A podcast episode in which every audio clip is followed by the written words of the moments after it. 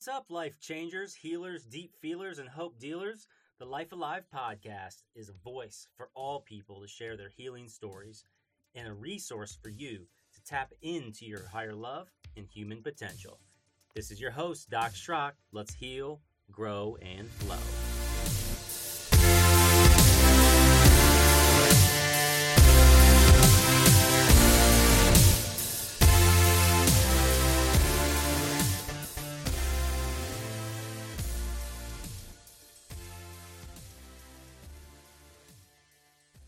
All right, guys, this is Doc Schrock back with uh, my. Fa- I'm going to just say it. Probably one of my favorite guests so far. He's actually getting on the podcast for the second time, Dr. Arno Burnier. Welcome, Arno. Thank you, Ryan. Wonderful to be back on the show. we have a kind of a special episode today. Um, we've got Arno's book, and it is called The Cafe of Life and the Mosquito Principle which I love. I, we're going to get to the mosquito principle. But um, the first place I want to start off about the book, Arno, because you did write in your book about the process, and you kind of joked about it, saying you want to thank all the people that uh, kept pushing you to write this book because now they've they've just totally put a put a, a buzzkill on your life, and and now you're sitting here in front of the computer tell me, and then you said, I, I am sure, uh, or I am just kidding. Um, but then you talked about what this writing process was like, is because it wasn't something that you initially, it was something that you resisted for a long time. So, what did you learn now on the other side about writing a book and kind of pouring part of your soul out there and letting people know what you've learned from life?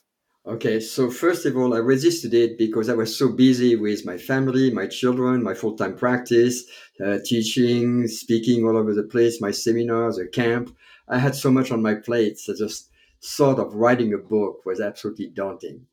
But over the years, I wrote very small pieces here and there uh, when I encounter experiences or things that I witness in practice.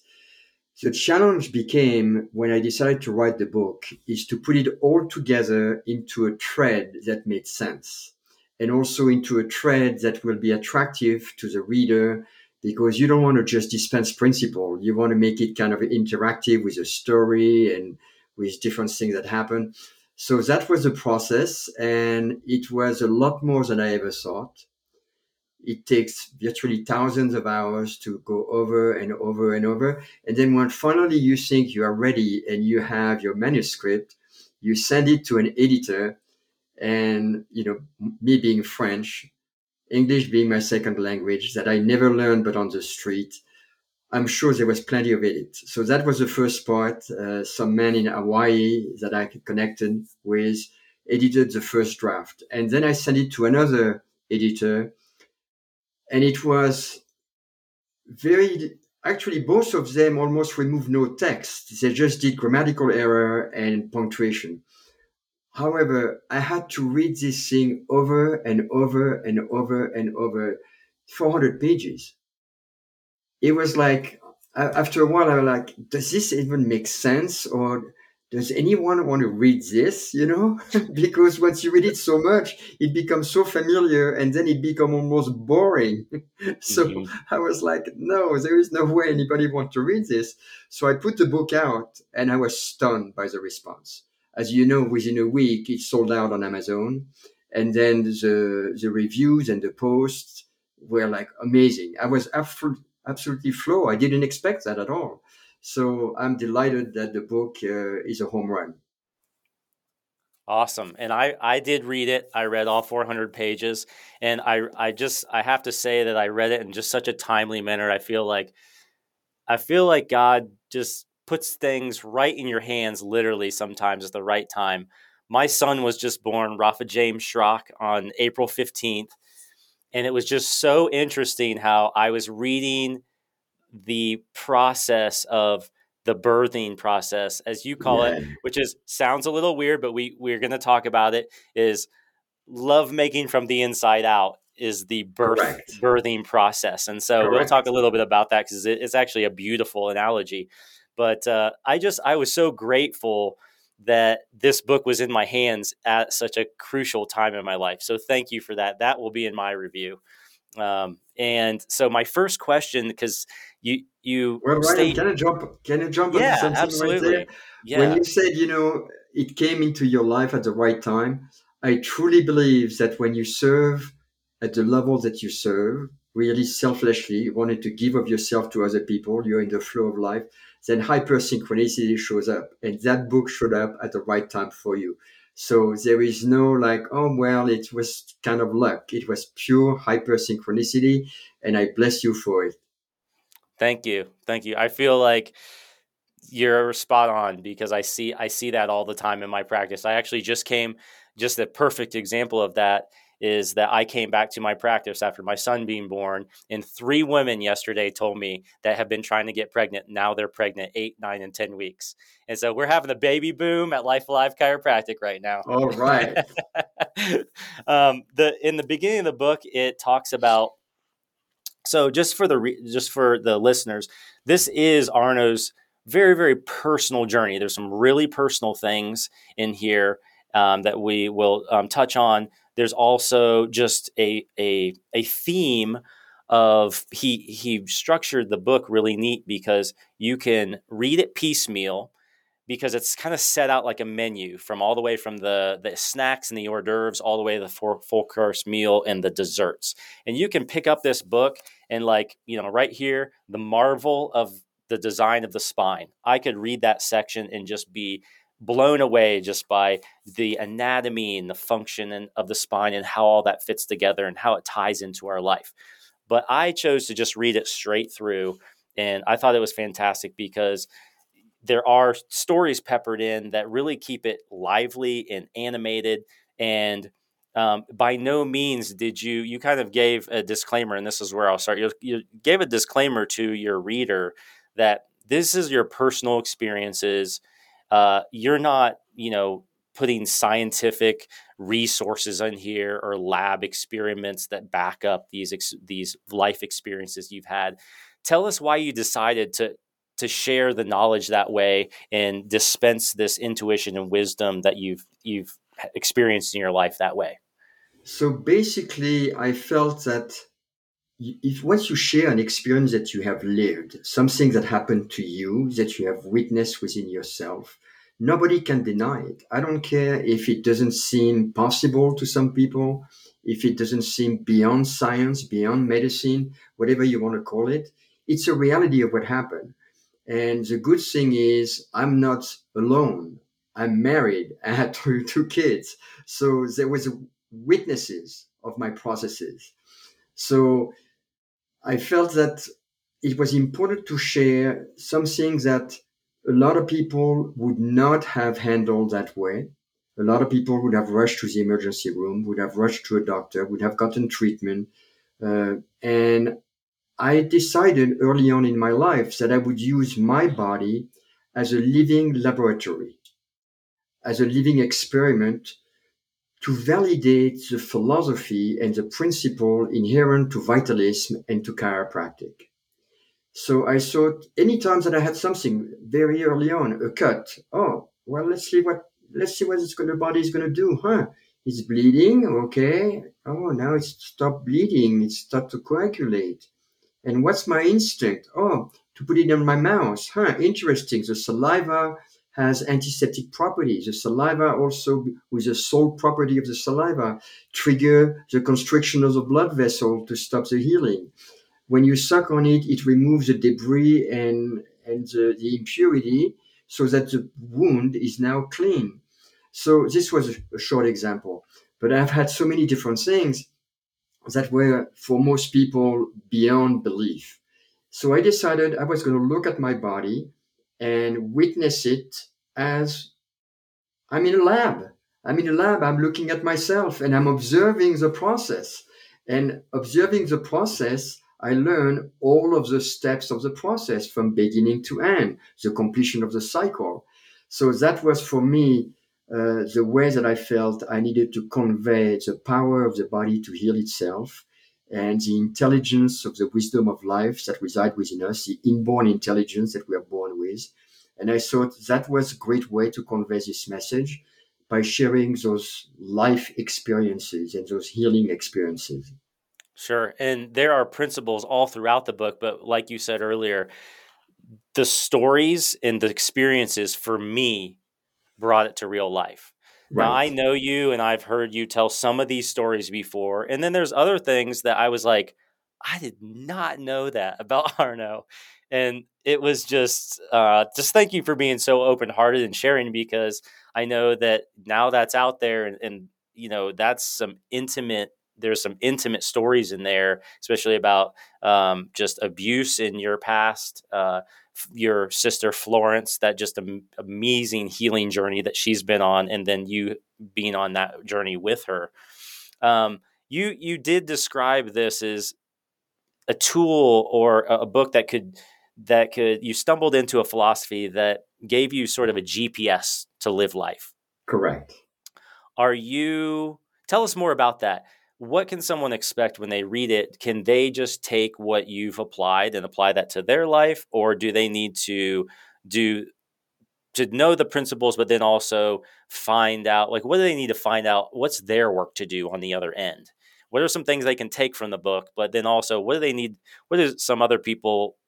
What would they need to do to to do the their own work to find right. their own GP, GPS or orient their life properly? So the way that I decided to write the book was in a way that people will have nothing to remember. By reading the words, the stories, the principle, they will be infused with that principle.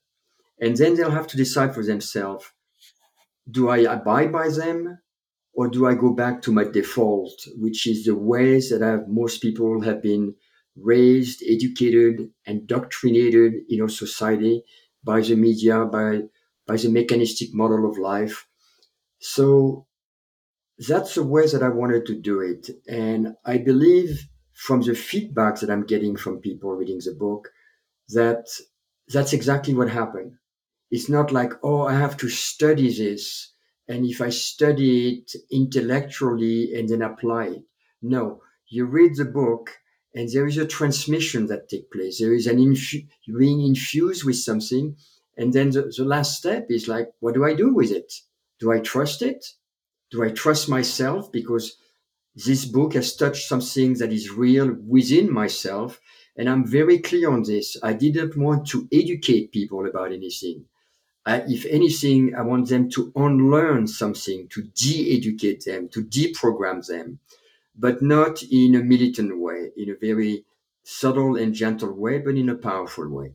So once you read the books, they'll have to go, okay, this is my new GPS for life. You know, uh, trust is one of the most powerful force on earth. And so tell us more about that because you did mention in the book two paths in general, one of fear right. and one of trust. So talk a little bit about that because that is okay. something that we all have to confront. So those two paths have completely different outcome. First of all within the chemistry of the body the biochemistry of the body once you vibrate in fear once you mentally activate the fear pattern in a mental construct in your thoughts your entire physiology your biochemistry has changed to a negative outcome, to a negative biochemistry, to a negative immune response in the body, and actually to a negative vibration in your field that, as I may have mentioned, I can't remember if I mentioned it in the book, but even an animal will pick it up. It will pick up the smell of fear, the vibration, the energy of fear. Whereas if we move into trust, the same thing applies. There is a biochemistry of trust. There is an immunology, there is an immune response of trust. There is a vibration and an energy. And, you know, look at the, just the outer appearance of a person in fear versus a person in trust. Their, their configuration, their facial expression, their body language change. So that's, that's basically the distinction. And certainly when something happens in life, whether it's something happening outside or something happening inside our body, frequently the first response is like, oh my God, what's going on? Oh, could it be that? Could it be this? And then we start to run scenarios. And that's where one has to cut themselves and go, got it. I'm moving back into trust. And as I mentioned in some of the things in the book that I witnessed, is when we move out of fear back into trust, something happened personally to my eyesight, to my perception, to my understanding, and I get what I call insight. Insight means to see inside, to see within, insight.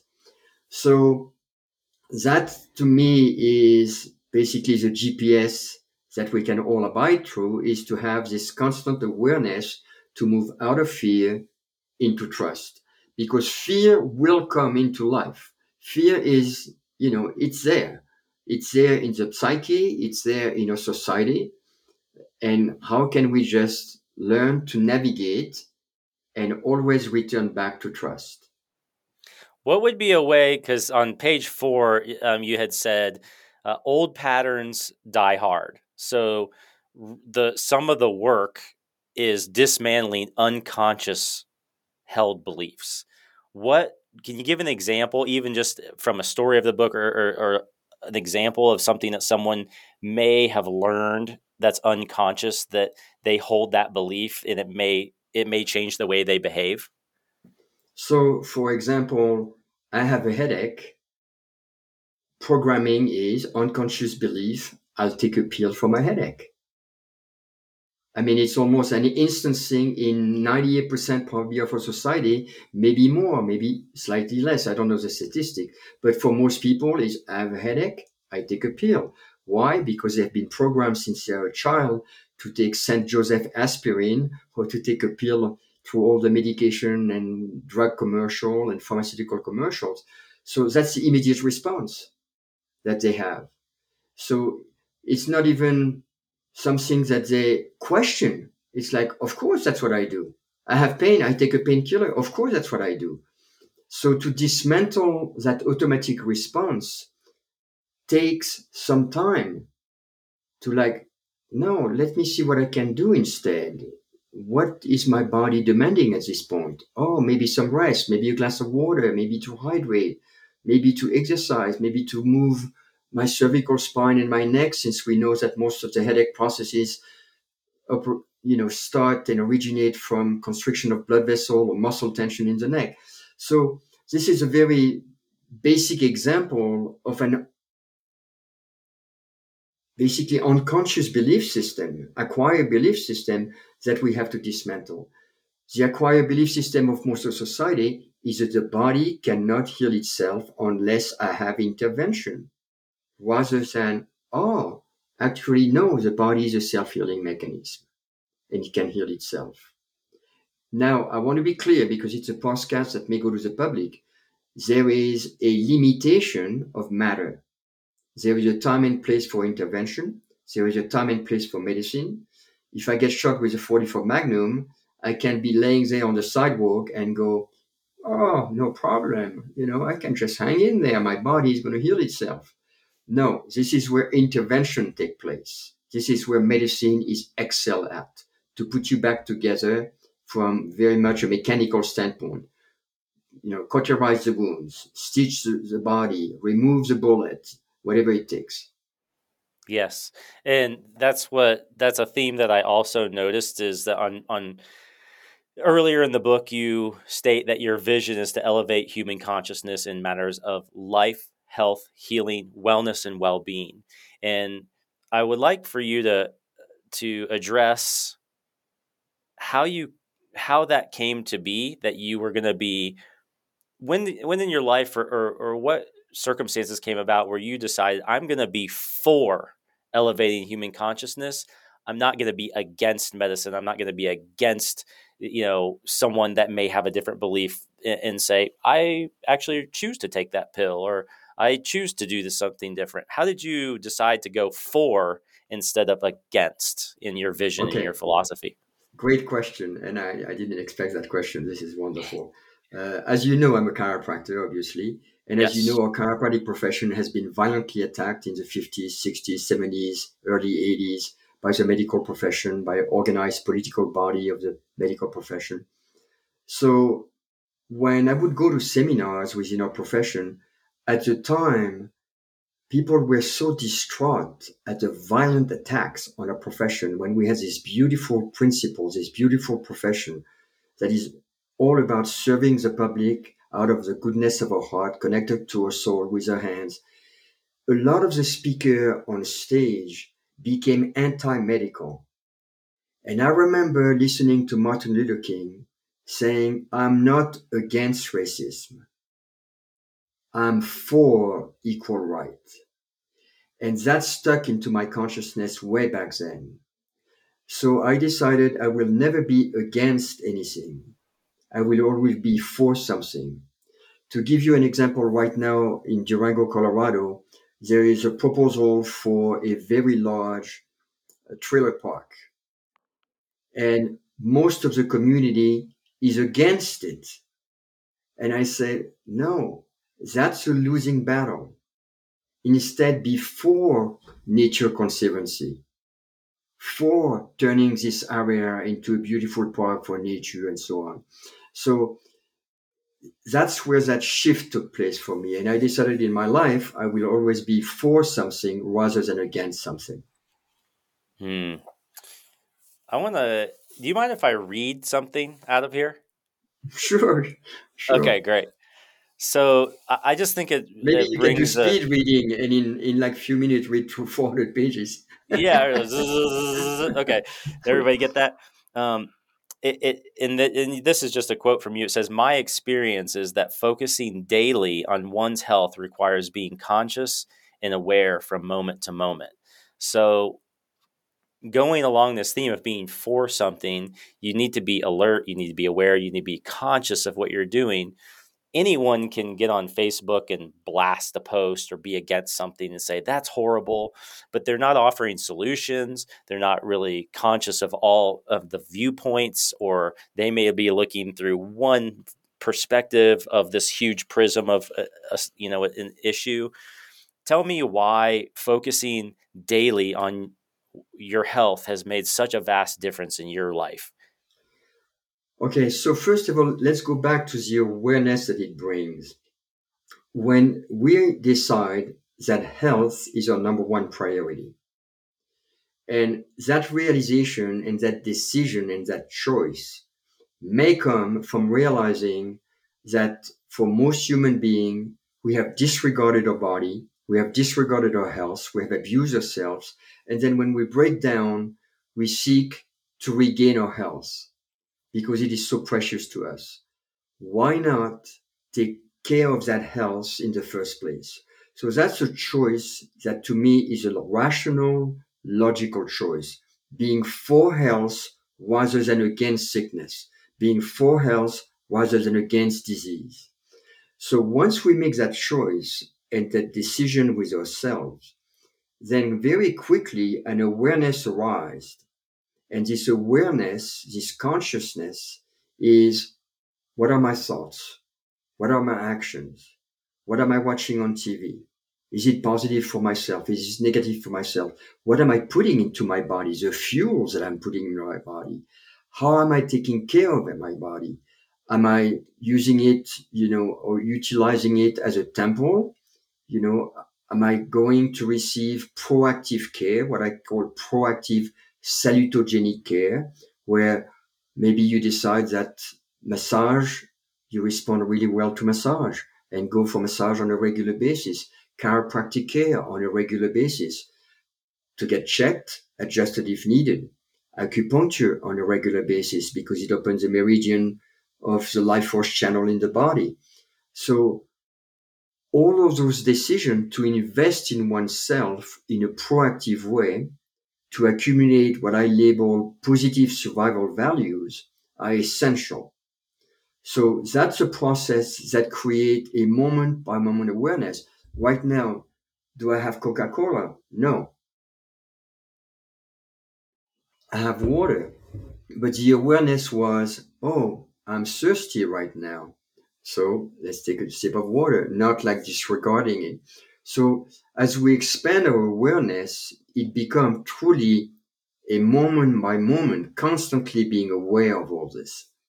and that creates a tremendous shift inside. And I believe it opened up the door to a connection to our own spirit within, to our own life force within.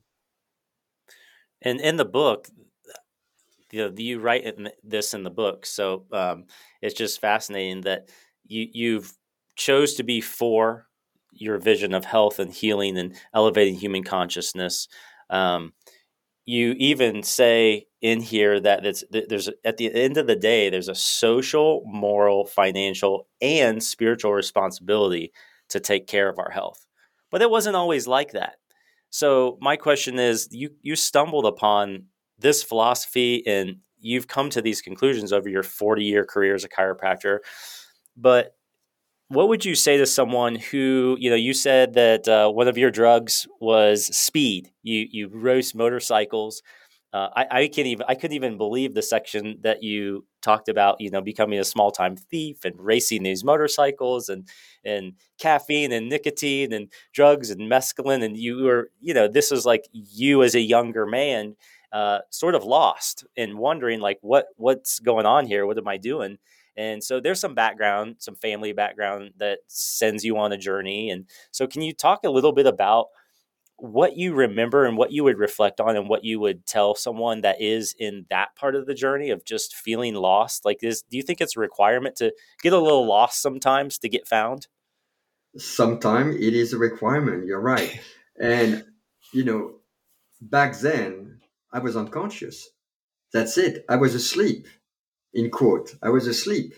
So mm-hmm. this is what everybody did in France: smoke cigarettes. It's very, you know, it's very socially like it's cool, whatever. In your high school, it's cool. Everybody smokes cigarettes. You know, every time there was a break and we step out of the high school, we'd go to the cafe, have a cafe. You know, uh, and I didn't realize that my body, being fire, I'm a fire body, very passionate body, that caffeine exacerbated all this, and almost I had not what we call an allergy to caffeine, but a response to caffeine that was like made me very aggressive, angry, uh, tense. So uh, at the time, I was completely unconscious, and obviously, you know, I grew up in the '60s, so that was a drug culture, the drug revolution. So acid, mescaline, cocaine, uh, marijuana, hashish. Uh, so yeah, that's that's how it was. And it took a motorcycle crash which i label as a motorcycle on purpose because i believe there is no accident in life if there is a universal intelligence and a great design and a divine design to life then everything has a purpose and a reason to be. And we can disregard and say oh i was in an accident. You know somebody hit me. I'm irresponsible I'm not, I wasn't responsible. No, they hit you for a reason. Mm. So there is a lesson to learn. And for me, the motorcycle crash was an awakening. And it led me to this chiropractor that was absolutely life changing. My, my interaction with him on the first visit was life changing. And that's when I awakened. And from that point on, my life took an 180 degree shift in direction. Yeah. I remember the last podcast that you were on, you did tell the story about how Dr. Jean Balival, am I saying that correctly? Correct. Uh, yeah, he he gave you a. I think you mentioned this in the book that you he gave you a fresh perspective. I'd love for people to pick up the book to read that story because it's a very captivating story. But basically, to give you guys a teaser, three sentences hit you in your being in a way that changed your life. It, it, it, was an inflection point. It it was no it was different from that point. Am I correct in saying that? Hundred percent. Three sentences. The three sentences that Dr. John said. So so simple, so truthful, spoken with so much veracity, so much truth that it lit up a light bulb in my consciousness and that was a turning point. And I'm not going to reveal those sentences. I want people to read it in the book. Uh, yeah. But yeah, it was absolutely. It's a beautiful story. Life changing. Yeah. Sometimes we get this type of adjustment in life. Mm. So after that point, Um, do you mind sharing? Because it wasn't just all like sometimes we have this we we awaken and we're alert and we start to notice things that we need to change in our life. Um, can you share with us a little bit about what happened after that point and s- some of the stumbling blocks that uh, that you know like the old da- the old habits that were dying hard? Do you do you remember any of those times where you just struggled but then you you were able to triumph over that that obstacle? Correct so i think once you awaken as a human being and you change direction in your life i believe that the divine universal life, whatever you want to call it, will challenge you. Are you going to stick to that path? Are you strong enough to make, to answer the call, basically? So yes, uh, when I made the decision to change direction in my life, I ran into stumbling blocks and I faced them with a, I would say, at time with very difficult time, but I always came back to the principle that this chiropractor shared with me. And that became my guiding light to come out of the darkness back into the light. Uh, on a more practical level, one thing that I didn't share in the book, for example, is that uh, being French, being, you know, in the French culture where everybody smokes cigarettes, uh, I was still smoking cigarettes and it was very hard to quit. I knew I had to quit. It was very hard to quit. And the first client that I had in my practice, the first client that I had in my practice was a dentist. He had an office behind my office. And we went out to lunch after we became friends within a few weeks of him coming regularly to get adjusted. You know, dentists have a very difficult challenge with their positioning, working people's mouths. So originally he came in from tension in his neck, neck problem, back problem, and all this from his positioning. And he soon realized that chiropractic was a lot more than taking care or trying to solve back problem, that it had to do with overall well-being and health and a proactive way of living. So we went out to lunch and I said, Matt, his name was Matt Sinberg. And I said, Matt, I'm just absolutely so troubled by the fact that you know I'm a chiropractor. I'm talking about health and healing and well-being and wellness and life, and I can't give up smoking. I'm completely addicted. And he took a cigarette out of my pack, and he showed it to me, and he said, "This can be bigger than you." That was the last cigarette I ever smoked. Hmm. That moment by me being open and vulnerable to one of my clients, to revealing the challenge that I had in following my path and being in integrity with my path. Because I believe that as a chiropractor, we need to live by example. And I wasn't living by example. And life provided me with this connection with Matt Sinberg, the dentist who became my dentist for regular dental cleaning. And when he made that statement, that's all I needed to hear. Nobody had ever said that to me. You know, try this, try this, try this, try that. Not like, you see this stick there? It's called a cigarette. It can't be bigger than you. And that was it. So I love that. Yeah.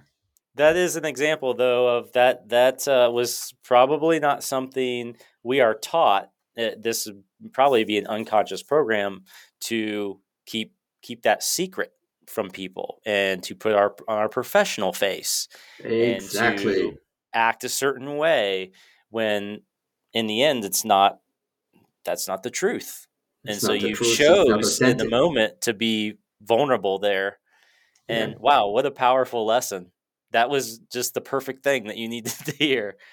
I love that. Um, in that in sort of that attitude uh, there's a section called life light and shadow in the book. Mm-hmm. and you just make this statement. I, I like i said I, I, really encourage people to um, get the book to read some of the backstory behind some of these statements, but this one struck me is love what is happening became becomes the mantra of a soul driven life. So talk more about that. Is that love what is happening? How do we how in the world do we do that with all the circumstances and the things that pull our feelings and our heartstrings certain ways? How do we just love what is happening? you know, obviously it's very hard to say I love the war in Ukraine. Mm-hmm. Yet, we have to recognize that there is something greater than ourselves, a dimension of life, of the universe that is greater than human beings that is running the show. And that we only look at a very compressed moment in time and we don't know the end of the story. Hmm. Could it be that out of those events, human consciousness was awakened to the next level and that we keep climbing progressively toward a better state of being and a better state of living with, with each other in humanity. So it's one thing to witness something and then you can either charge it negatively negatively with all your thoughts your your energy your mental emotional energy or you can witness it and for me all of the outer event especially the world event are some things that i witness like a cartoon and a movie i'm detached from it it's a matter of fact that i don't watch the news i don't watch tv but every day i pick up my phone and I just scan through the headline. But before I do that, I go, let's see what the crazies are up to today. Let's see what the crazies are up to today. Because truly, the state of the world is insanity and craziness. But we need that insanity and craziness to rise up to a next level. It needs to awaken us you know, there was what over 120 mass shooting, I think, between the first of the year and the first of March in the United States. I mean, it's insanity. But how many are we going to need to make a change? So there is a purpose to everything and a reason for everything. And it's very hard when, yeah, well, it's easy for you to say that, but it's my kids that got shot. Okay. It's a matter of fact, my own grandchildren were at the Denver High School when that kid came in and shot the teachers. So it came very close to me. Hmm. But nevertheless, I have to look at it as this is a play of consciousness. This is a play of the universe. I don't know the end of the story of human life. The entire stretch of humanity is but a microsecond in the timing of the universe. So it's a different way of looking at it it's not an uncompassionate way. No, you can be very compassionate, you can be very empathetic, but do not let yourself being trapped into it. So on a more personal level, if something happened, for example, suddenly you're faced with a divorce, you can fight it or you can accept what is. And the quicker we accept what is in life, I believe, the better off we are on all level. Mm-hmm. The moment that we start to fight it, question it, it shouldn't have happened. My girlfriend should not have left me. Well, sorry, she did left leave you. So, you know, you can't argue with reality. You're you're going to lose. Right, and and you even state in here our wounds are invitations to core healing and transformation, and this is I mean, all the stories are, this isn't just something that these aren't just principles you talk about, but the stories in the book are when you came upon these real life circumstances in your own life, like even having coming literally to death's door, you know, a, a, a diagnosis of cancer, uh, osteosarcoma diagnosis in your humerus, right? In your arm. Correct. Correct. And then also there's um, some other medical uh, or uh, uh, kind of crisis moments that you've experienced throughout here, but yet you start to you you continue to choose to trust life, and the stories are just interwoven in here. one thing that I love that you say is that we are but one cell in the body of humanity. So why is it important to recognize that we are we matter and, and then tell us about the mosquito principle because one cell people think one cell is just a tiny thing that doesn't matter but you you say otherwise. Right right. So of course we're one cell in the body of humanity and as we know one single human being whether it was hitler or gandhi or martin luther king and saddam hussein one single human being can change the course of humanity and can bring betterment to humanity or a very negative, destructive experience to humanity. So every single human being has a power to impact all of humanity. So no matter how small we feel in relationship to humanity, because there is six billion people or 6.5 billion people, whatever that is now, that we seem like, oh my God, I mean, it's too big. What can I do? But in reality, we have the power to make a change, to make transformation. And the mosquito principle is not something that I invented. It's mm. something that I uh, saw and took from the Dalai Lama that said, you know, if you think you're too small to make a difference, try sleeping with a mosquito. And indeed, we all know that, you know, when it's like, and you try to get it, and you try to get it, and no matter how many times you get it, it's almost like it's in my ear now. Boom, I'm yeah. going to get it. No, no, you missed it. Right. It's hell, right? Mm-hmm. But without a mosquito, it's heavenly. So that's a mosquito principle. We can all make a big difference in life. And you're a great example. You're stepping up as young as you are, starting in practice. You're stepping up to make a difference in the world, to contribute to a better humanity. So I think that's our purpose in life, to, to be honest. I mean, I really feel that this is, we have to live our own purpose and I believe that the purpose of life is to make humanity better, to improve humanity. And even a gas station attendant could do that by serving people, by being joyful. I don't know if you recall the book called uh, The Way of the Peaceful Warrior mm-hmm. by Dan Millman, but one of the uh, gas station attendant became like the wisdom dispenser. Mm-hmm. Socrates. Socrates, that's it. Yeah. So, you know, it doesn't have to be that everybody has to be a surgeon, a lawyer, a dentist, or a chiropractor. Uh, it can be a janitor. Mm-hmm. Mm-hmm. I think he states this is summarizing, but I think he states something like he said, Well, you're just a gas station attendant. And he goes, This is a service station. I serve people right. here. Yeah. That's, that's awesome. That's awesome. So, just to um, this is another thing that I thought was a very interesting way. I've heard you say this before, and you know we we're talking a lot about the physiology of trust and giving people word pictures of what that may look like, what that may feel like, and one of those things is introspection. In in the book, you said.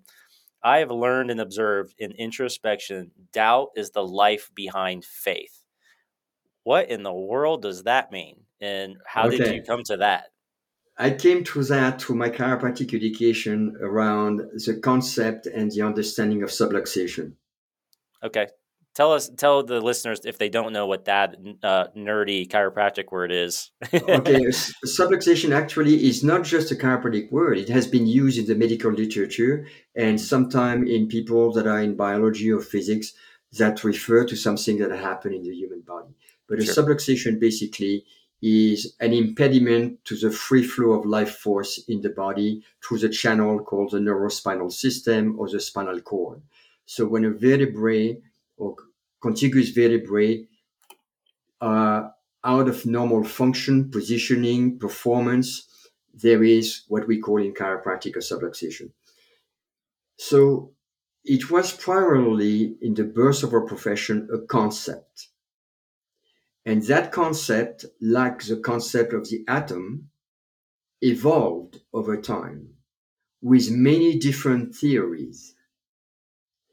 So they evolve into theories that actually negated the early theories. So every time there was a theory, it was a stepping stone to the next level of understanding. Still today, we do not know what an atom is, Mhm. but we use it every day. So when you have doubt about something, it causes you to inquire and to search deeper. And out of that inner search and that questioning, you grow a new understanding or a new theory. Hmm. And then that process repeats itself until eventually you can come to a state of complete knowing about something. Hmm. So it's a process. This is why you know you may have faith that there was a subluxation. You may physicists may have faith that atoms exist, but did they know it? No, it was a belief. It was not a knowing. And still today, all those theories, we believe this is a new theory about the atom, but we don't know it for sure yet. Hmm. So this is how doubt is a life behind faith. So it's actually, uh, yeah, and you you do kind of uh, you do state it as that's it sort of an enzyme, which is uh, something in the body that speeds something up or makes something happen in the body to go to the to to resolution or completion. And so you say it's an enzyme for transformation, which Correct. most people think doubt as like a negative thing. Well, don't doubt it, just do it. And so this is this is an example of looking a little bit deeper and seeing doubt as how how it could take you to another level rather than just doubting for the sake of negativity. Exactly. Yeah. So let's take an example that people can relate to it very Sure. frequently. You're in a new relationship, you have the fireworks, you know, you're in the bliss phase of the relationship, hmm and then one of person or both in the relationship said, Does does Ryan really love me? Does he really love me? Or is he really the guy for me? hmm and then that opens up the door to a deeper communication to a deeper conversation to a questioning and it creates movement in the relationship. So doubt will move the relationship forwards if you are willing to be vulnerable and open and be truthful and authentic with what you feel and what your thoughts are. So this That's- is something that a lot, lot of people can relate to or you can go oh no no i, I doubt that he loved me and you split hmm right Right. Right. so I wouldn't come back to that, but I have a I have a I have just a real life example of that is my wife Andrea and I are sitting there one of the first days and we go, "Do we know how to change this diaper?" this is this is a real doubt. Like, what do we oh do? my god How does it look? You know, and you think you can read something and it's like, okay, so one person shows us how to do it and we're like, okay, I think I got that. And so even just, you know, us looking at each other and, and, and, you know, I just remember grabbing her hand the other day and said, dude, you know, can you even believe we're doing this? Is this this the most surreal thing? And we're just sitting here looking at Rafa like he has no idea. We just we we don't even know what we're doing. and with that doubt though, it really it my heart is so aware and alert. And I was just telling someone the other day, you know, like a dad comes in, he goes, Welcome to the no sleep club. And I'm like, Well, yeah. And also it's also an opportunity to like serve my kid and to be motivated to um to really face some of my own selfish ways and it, it, this Oh process is God. making me so so realize how selfish I am, how much I want to do what I want to do, and when I want to do it. And there's just this little being that's so helpless yet so cute, and I can't I can't leave him there to you know to just lay there. So you just get up and you just do it, and it, I don't think of it as like oh I lost sleep or anything like that. It's it's an honor, and I'm grateful for it. But it is challenging. Like life is challenging me in this moment what are you going to do when you hear that that peep? What are you going to do when that alarm goes off when you know he needs to be fed? And his life you know hangs in the balance whether he's going to gain weight or not you know it's up to you. So it's just a beautiful example of true doubt it really does is inspiring. It's not f- something to fear. It really makes me introspective like where am i getting it right and where do i need to step up? Uh, and so it's a beautiful example. I want to go back to that relationship thing because uh, earlier in your life you did uh, have a, a, real heartbreak. It sounds like I mean you went you even mm-hmm. moved locations geographically because it was too heartbreaking to to walk past um, this significant other's house. And so tell me because I, I think this happens a lot with people is that they get shut down by a lover or emotionally how did how does one start to you know they have doubts how does one start to open back up? How did you start to open back up to loving again? I think it took time. I know it took time uh, you know i don't quote me exactly but i think psychologists said for every year that you're in a relationship you need one month to grieve. Mm. so seven years you know, minimum of seven months to grieve. Uh, even though I was very young, I had been in that relationship for three years. So it took me quite a while to be able to soothe the emotional pain.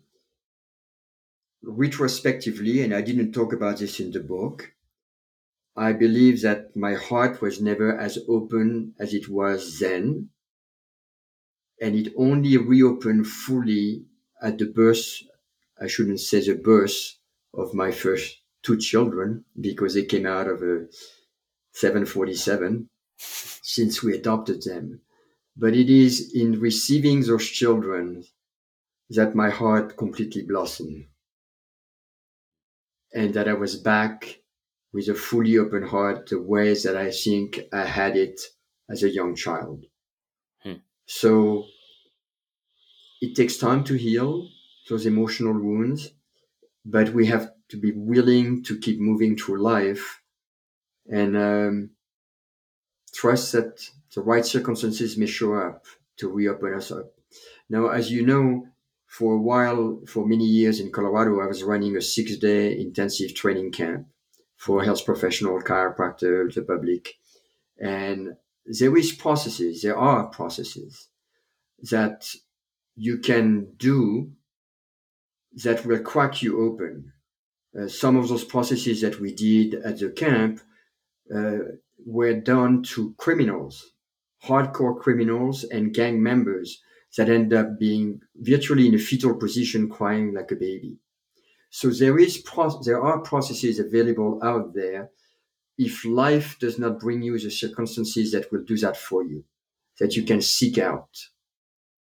So, uh, but I think it's critical to live with an open heart, and yeah. that require openness and vulnerability.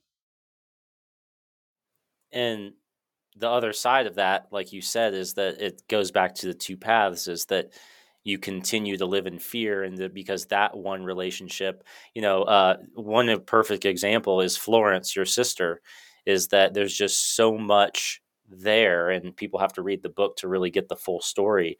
But um, a lot of evidence in her life to not trust people and to be fearful of people and say there's no way that i'm ever going to have a relationship with someone and even in the most destitute it sounds like the most destitute circumstances that some human beings could be in um, with her life that still to this day she continues to be able to heal that and to, that you guys had a beautiful moment um, in the hotel room that that was just yeah that was a very impactful moment for me in the yeah. book and i know i could feel it through through the words that that was that was one of the, a big moment in your life mm-hmm. as well and mm-hmm. so no matter what i think what the hope that you give in this book is that core healing is always possible Correct. even when we have scars and bumps and bruises and things about our body that are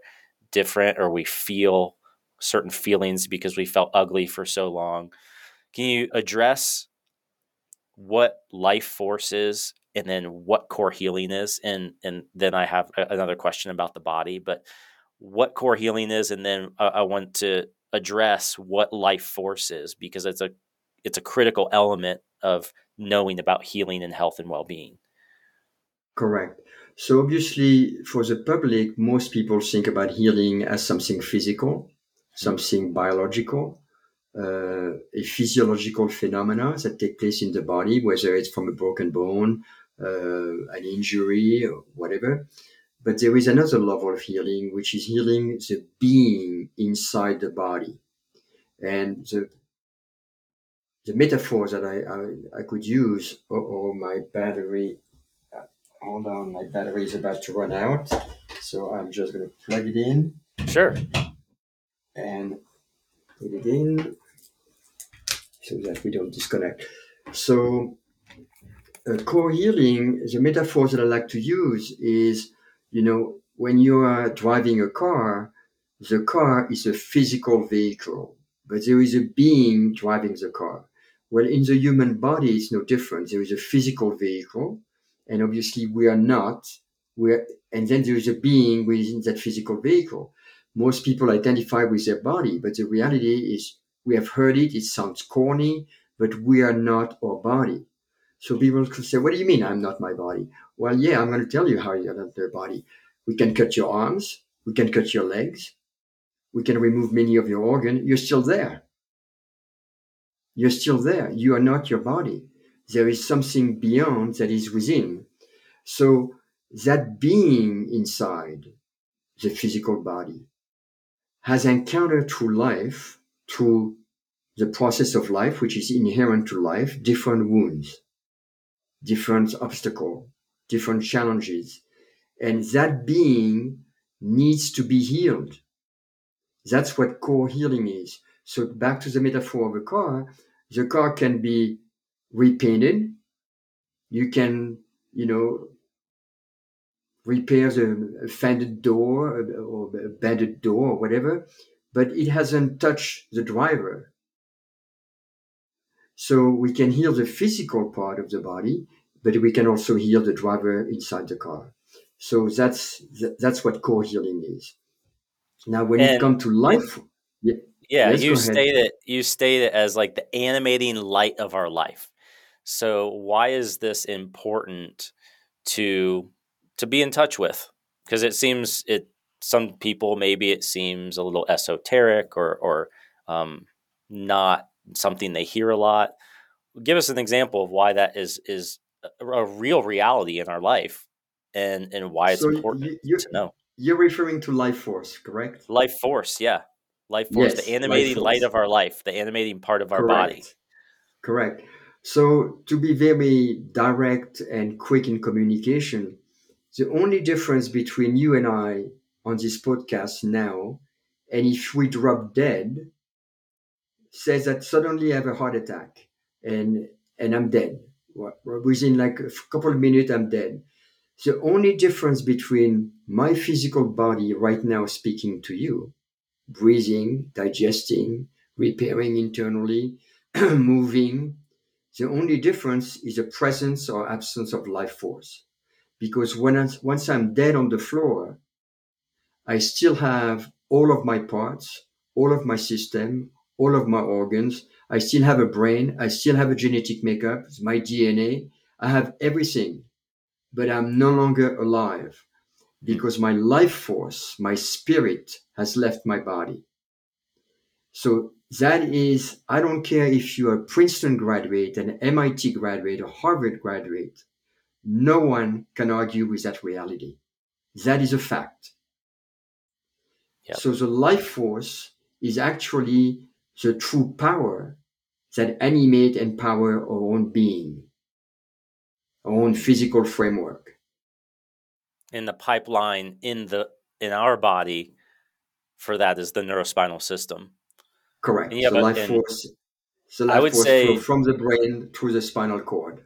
And I would say to anyone that just picking up the book and going to the marvel of the spine section is even though this book wasn't meant to be educational, when you when you read it from that perspective, it really brings the structure alive. you you right. realize you're more than bones and nerves. You, there's something, there's an essence of you that is very important to get in touch with.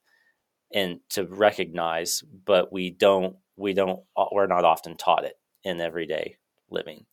Yeah, and, and that's or, a big or, big thing. Yes, go ahead. Go ahead. So my question um, to to sort of uh, get into a little bit different area, but still using this theme of life forces. You talk uh, uh, pretty at length at different ways that we can that would be a good idea to rethink symptomatology. And Correct. to think of symptomatology in the body and as sickness and health in the body is just a normal body functions. It's a language of the body. Uh, you say in, in here that there's cleansing behavior changing healing adaptive pathological and retracing uh, healing symptoms in our body so let's take for instance um, uh, one that I liked because we see a lot of kids and a lot of parents are very misinformed about the a biological tool of he- healing called fever. So, can you give us an example of what would happen, what the intelligence of the life force in activation when a fever is happening, and why that's a biological tool rather than something to to um, suppress, and why that could actually have some long term um, negative effects on someone's health? Okay, so you know, fever definitely is one of those acquired belief system that people don't even think about. Oh, my kid has a fever, let's suppress it.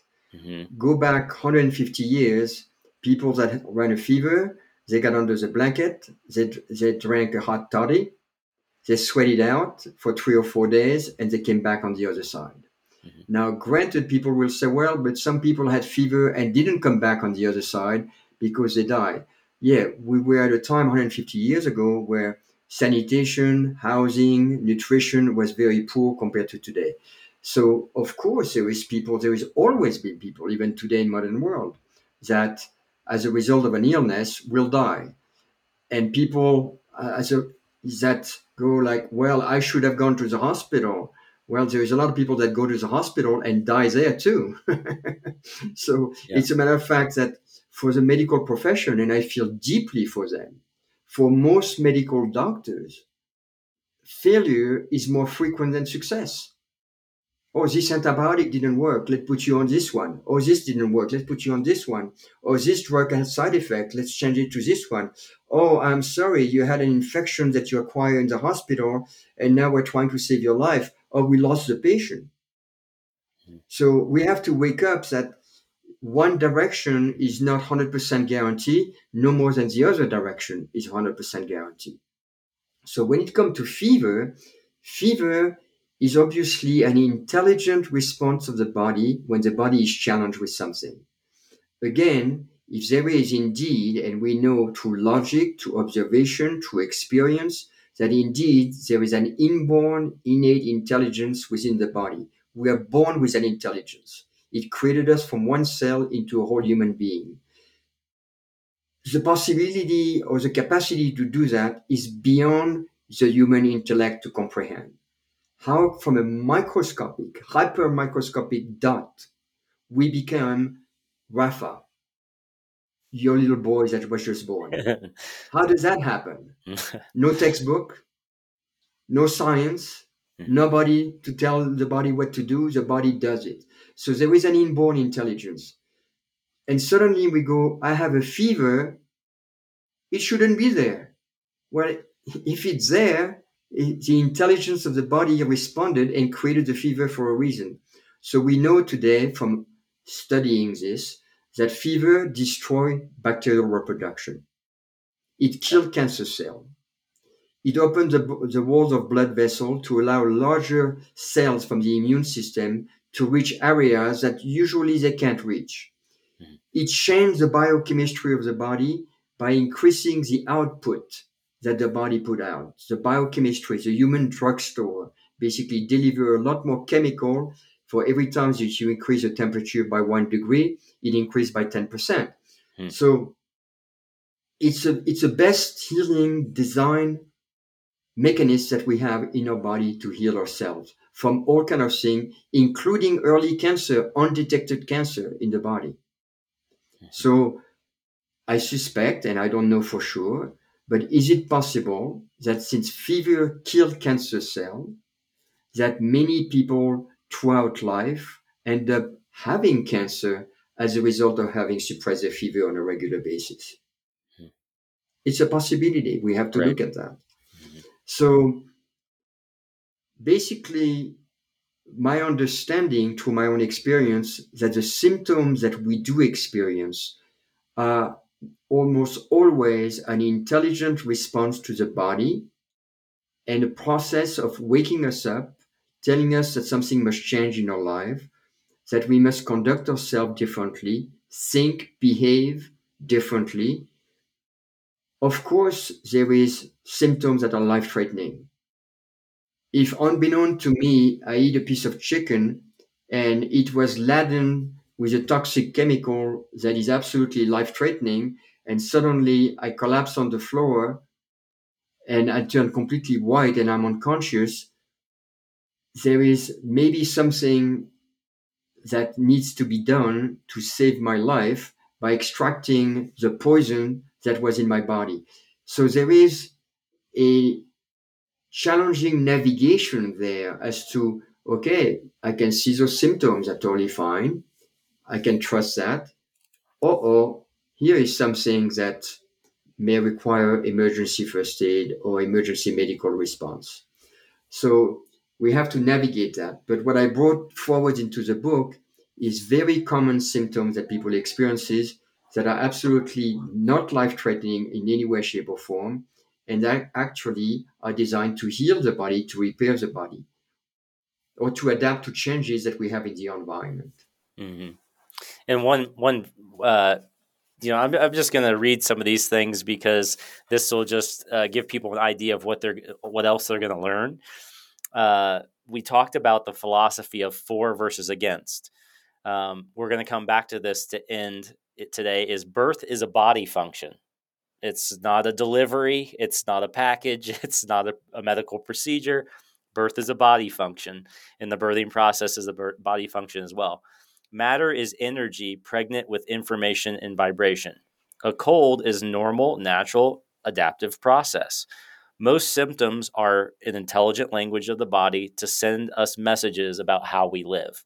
Wow, that's that that right there is uh, an opportunity to come uh, come alongside a doubt because I think a lot of my general feeling when I encounter someone in practice I say at the end of the day, we only have to agree on one thing. We can have different uh, spiritual reviews. We can like one of us can like apples and another oranges, but we have to both entertain the idea together as a team that I'm not the doctor, the best doctor here, that there is an intelligence inside of you and you are designed to heal and you have to at least entertain that idea when when you're going through care because it's important to recognize that we are not putting inputs into the body in forms of drugs or procedures, but we're asking the body to function how it was designed to function. So it's just a beautiful time to, uh, you know, when you if you don't think there's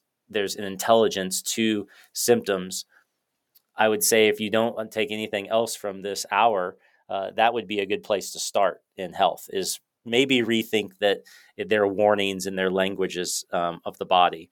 Uh, so another I, one. I want to jump in very quickly sure. on this, uh, quickly yeah. on something. So, as you know, I now spend some time in the Baja California in mm-hmm. Mexico. Mm-hmm. Yeah. And I don't know if you know that, but the Coca Cola in Mexico has, I can't remember the percentage, but it's absolutely amazing how much more sugar it has than the Coca Cola in the United States. Hmm. As a result, most Mexican people who drink Coca Cola very quickly acquire diabetes mm. and then obesity. now, the symptom is acquired. They're not born with diabetes. They acquire it. The obesity is they're not born fat. Rafa was not born, you know, 250 pounds. Thank God, right? Mm-hmm. So the symptomatology that they experience is a message for them to change something that they are doing. And the change is very simple stop drinking Coca Cola. The body is 70 plus percent water, not 70 plus percent Coca Cola. So we have to learn to listen to the message, to the, the symptomatology of our body as a guiding post mm-hmm. for the changes that we have to make in life. Mm. And as a result, I don't know if you know that, but Mexico has the highest level of diabetes of uh, wow. even more so than the United States. And the United States is also crazy because the American diet is ridden with sugars and diet sodas and you name it, and all that stuff. So sure, and and I just this brings us to the um, the end of the book, there, there's this beautiful section about the birthing process, and this is just near and dear to my heart. And I, I feel a little bit selfishly, I wanted to talk about it just because I just had this, this amazing experience with my own wife, and um, and also opportunities. It wasn't all uh, we're chiropractors. We live we live what we talk about. We live healthy lifestyle. We put positive nutritional inputs in our body, drink lots of water, get adjusted on a regular basis, all, all the things we've been talking about today. And yet, we had two miscarriages before Rafa came along. And one of those, I can say absolutely for a fact that one of those periods of time was one of the most stressful periods of time in our marriage. And not only that, but in our business uh, it, this kind of gets bi- biblical in a sense, but there was a flood, uh, or there was a fire, uh, Marshall fires out here in Colorado, and it destroyed thousands of homes within a matter of hours. And it did so bad of smoke damage to our building, and our landlord wasn't doing anything about it. So we felt pressure to move and try to get out of that situation. And at the same time, we were presented an opportunity to move into a new location and it was hard it was difficult at the time because we were we were basically covering two practices and juggling all these things.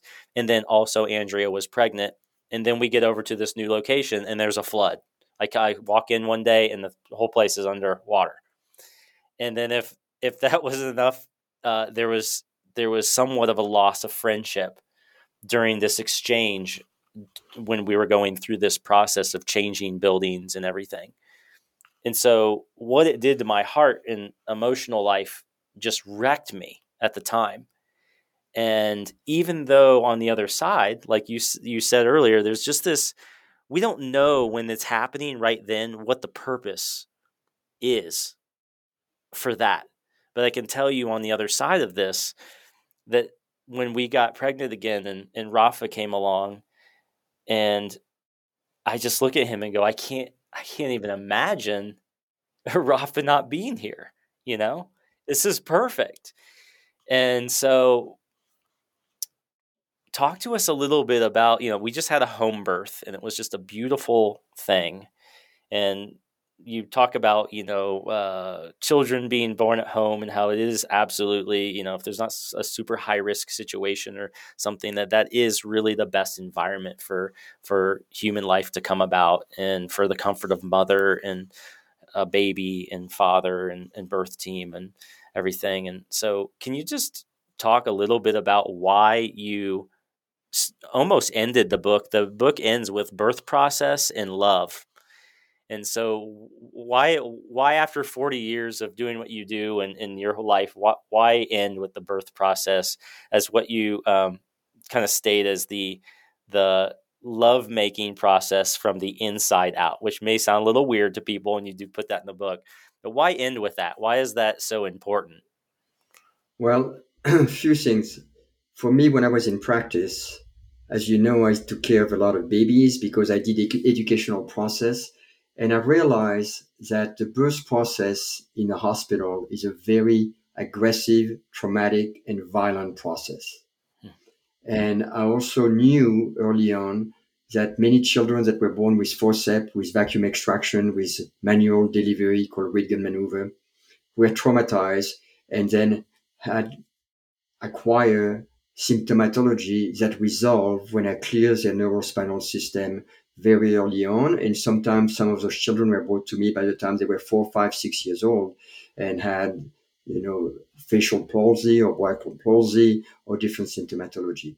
So I realized the importance of educating the public about the reality of the birth process and how we have completely transformed birthing into a medical surgical procedure for nearly all births, to the exception of people that are really wanting to make a difference and have a home birth.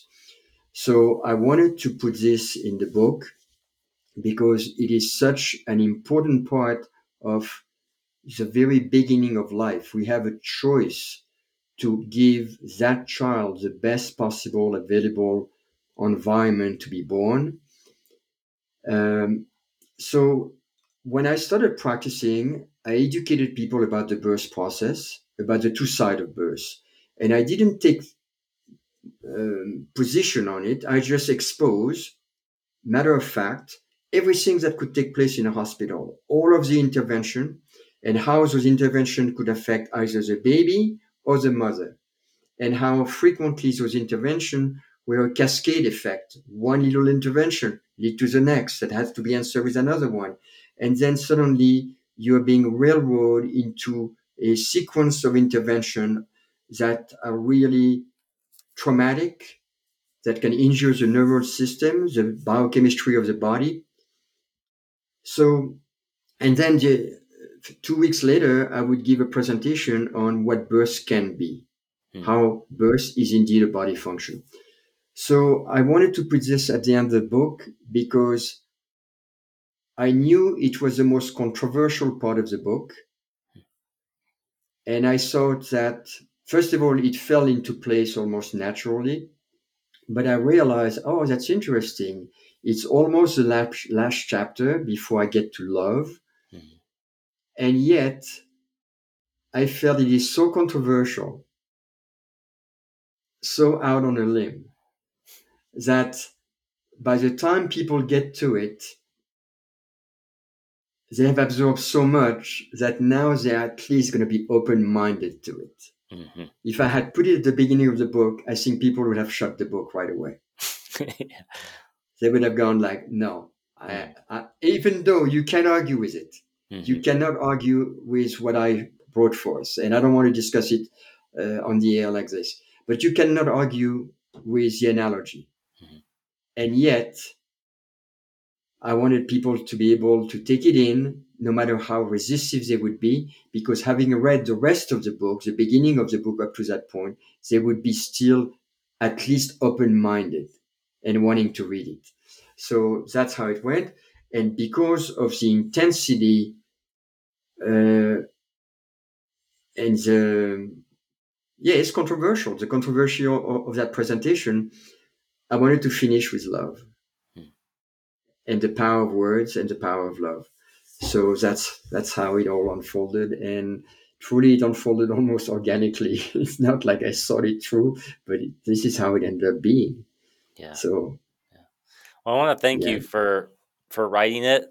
It was even though if you know Arno, still get the book because you you learn you learn more about why he is the way he is and and why um you just how his perspective is just so fresh and it continues to enlighten me in my in my chiropractic practice i you know i've spent many many hours with you in your seminars and facilitating uh, with students and and being a student myself. And every time that I go back to the basics and and I kind of will use this book is to remind me of the simplicity and to trust life again and to how to uh, you know how to ex- receive those unexpected blessings like you talk about in a, a part of the book there where just having a simple cup of tea, you could trace it all the way back to the farmer and how it got to you in the packaging and how they put the tea bag together and the little quote that they have. And it's just, you know, there's always something to be grateful uh, about. And I, I, I highly recommend that if you don't know Arno, and if you are on a healing journey and you want to elevate your own and and up level your own consciousness or up level your mind and your heart and what your hands do in life. And if you're looking for more purpose i, I highly recommend taking a journey into this book because it really is just a, a journey through another person's life. It's not written where you have to do anything in that book. It's written just from an open heart and a fresh perspective on life and someone's real real journey and you may be able to relate uh, you you'll find shocking similarities no matter who you are in what walk of life. You'll find the look for the similarities in there to your own journey and you'll be enlightened. So thank you for being Ryan, on today. thank you so much ryan for the You're interview and I, I hope you, a million people put, listen to it. you put great questions. It was really fun and i enjoyed very much and you know down the line we'll do some more and hopefully uh, I'll get to see you soon. Yes. Yeah. I wish you the hug, Rafa. And I, I, want to thank everybody that is listening to the podcast, whether it was live or down the line, uh, because we went over an hour and 20 minutes. So uh, it's, you took a chunk of your time and I want to thank you for sticking with it and listening and taking it in. And just again, uh, the book is called The Cafe of Life and The Mosquito Principle, and you can find it on Amazon or any out. That's the best outlet, right? Yes, on Amazon, okay. yeah. on Amazon and Kindle. I mean, it's on 50 oh, other international platform mm-hmm. uh, from other countries. There is many different platforms that have the book out, but the principal platform is Amazon. Awesome. Can you show the cover of the book again? Oh yeah, yeah. Yeah, and and one of the comments that I had about that book is this is a book that actually can be judged by its cover, mm. and I think the cover is absolutely amazing. It has so much uh, symbolism in it, mm. uh, and and also symbolism that is a reality of the human body mm. and the yep. human being. Yep. So there's definitely more to us than we think.